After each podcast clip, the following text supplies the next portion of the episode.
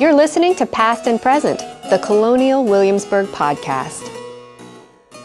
Hi, welcome to the podcast. I'm Harmony Hunter. Today, our guest is medical historian Sharon Cotner, who's here to talk to us about something that we think of as a modern plague, but it's actually one that stretches back for centuries, and that's cancer. Sharon has spent some time studying the um, understanding and the treatments and the causes of cancer in the 18th century, and she's here to share some of that history with us. Sharon, thank you for being here today. Hello.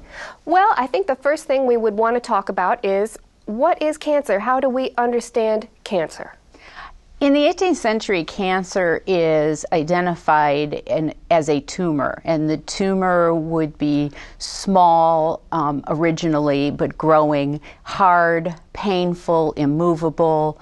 Um, it would turn black or leaden in color.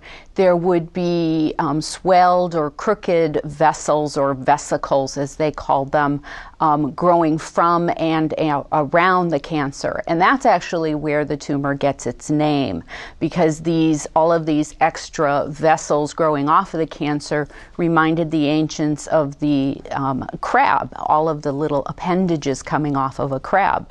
And cancer is the ancient Latin term for crab.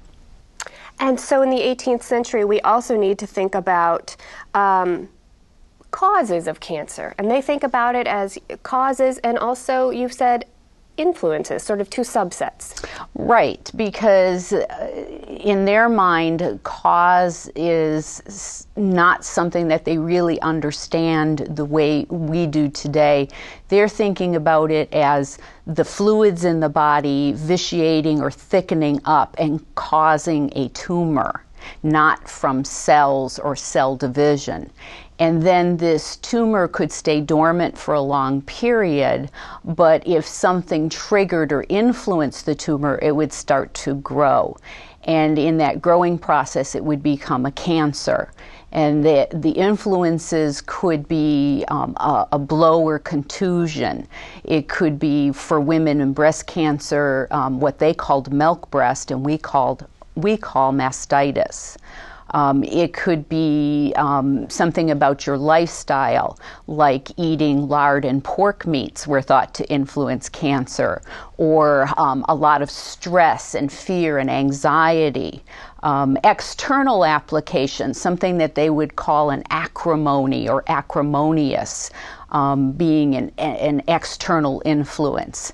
But they also thought of cancer as something that could come internally. Uh, women who did not uh, have children, um, or, you know, they never um, what they call bred or breed, um, especially women who were like nuns were thought to um, get breast cancer more often than women who bore children or were pregnant at some point.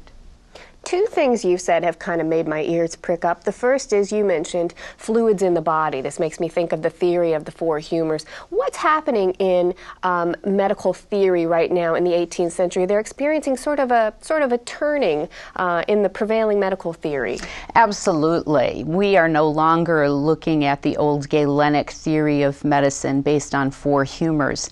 Now we're looking at the body as being composed of multiple humors or fluids in the body and their relationship to the solid parts or fibers of the body and the influence of these two substances on each other, the quality of these substances, the movement of the fluids within the solid parts of the body.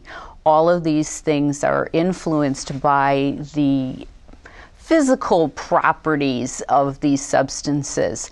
And that influence came out of the Enlightenment and the scientific revolution, which at this point in time, physics as a science was really the only well developed science, and that's where a lot of this is coming from the science of physics, not the science of chemistry or biology. And I've read this change as sort of understanding the body um, almost as a machine, understanding the physical workings. Absolutely. And the system was referred to as iatromechanism or like a machine.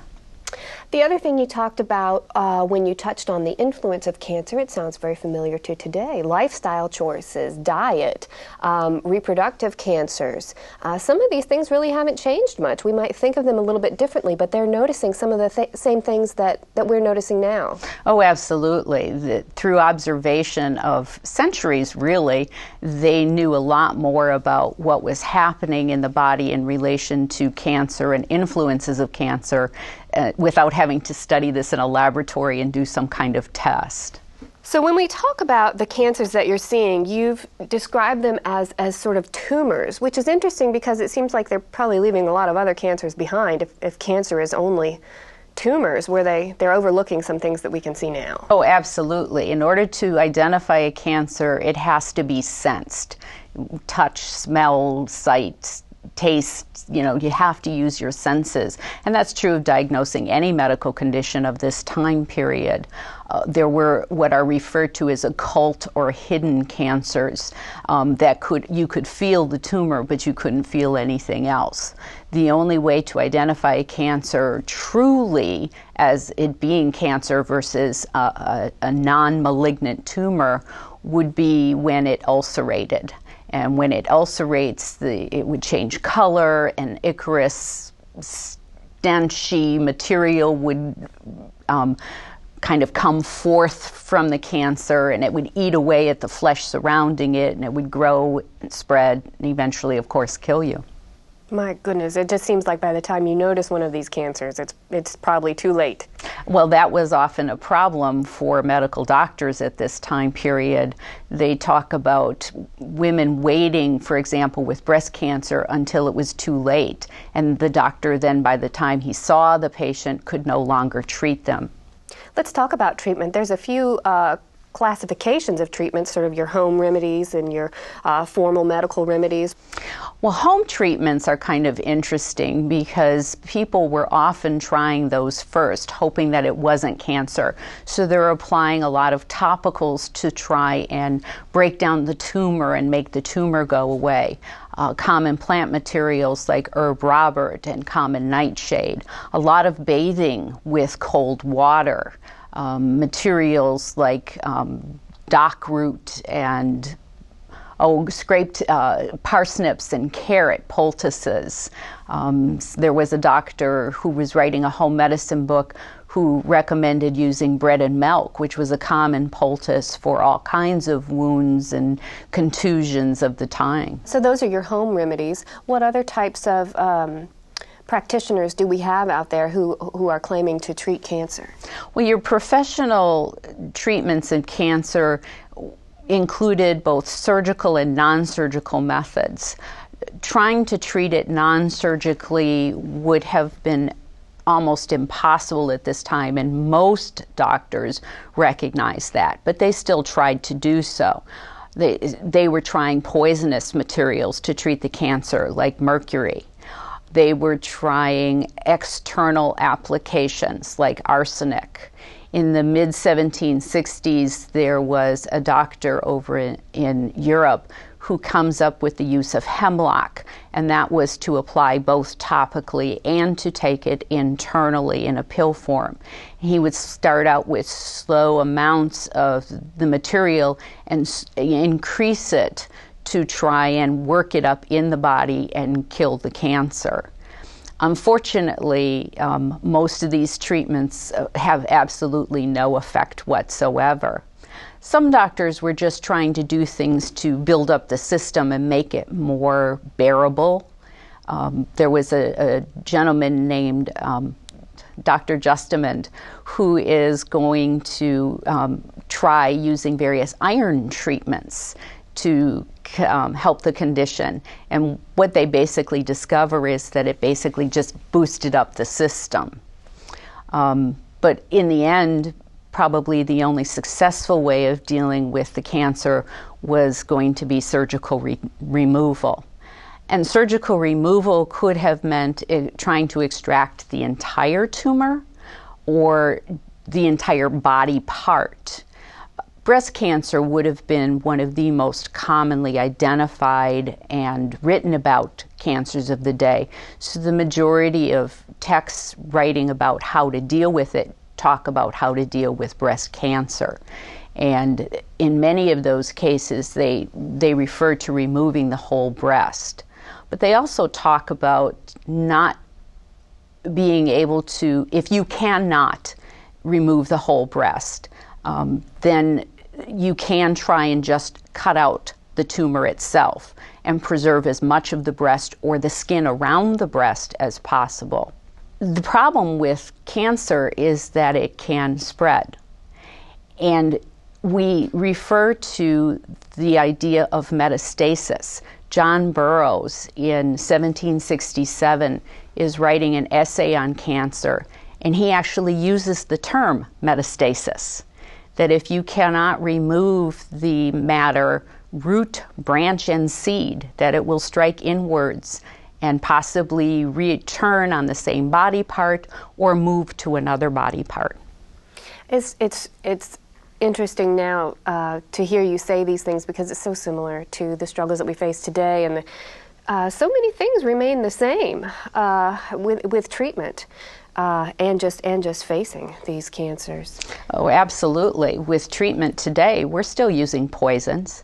The use of things like mercury, arsenic, hemlock in the 18th century, they were the wrong poisons, but they were still using poisons an interesting point about using poisons. There's some references to Native Americans using a plant called pokeweed to treat cancer. And in modern times, we generally talk about pokeweed as a poison. But there is study of a chemical found in pokeweed that appears on animals to have anti tumor and anti cancer properties. And so it's being looked at as a possibility for treating humans. I think what's important to re- recognize about cancer is much like today, you have to catch it early for treatment to be successful.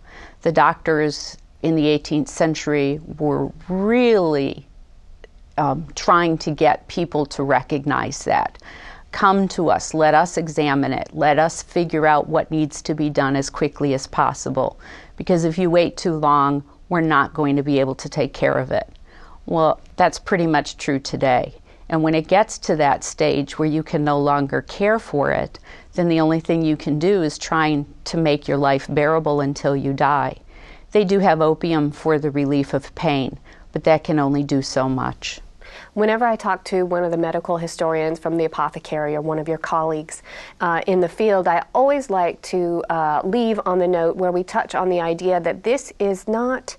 Um, these historic practices are not as crude and as uninformed as your mind might immediately jump to. I think we need to understand these people as scientists uh, and and as scholars, uh, much as you know, the, the medicine that we practice today, 200 years from now, uh, might seem like the dark ages, but we feel like we're at the, at the cutting edge, and indeed we are, uh, of enlightenment. How do we think about 18th century medicine and really respect the science that's being done at the time?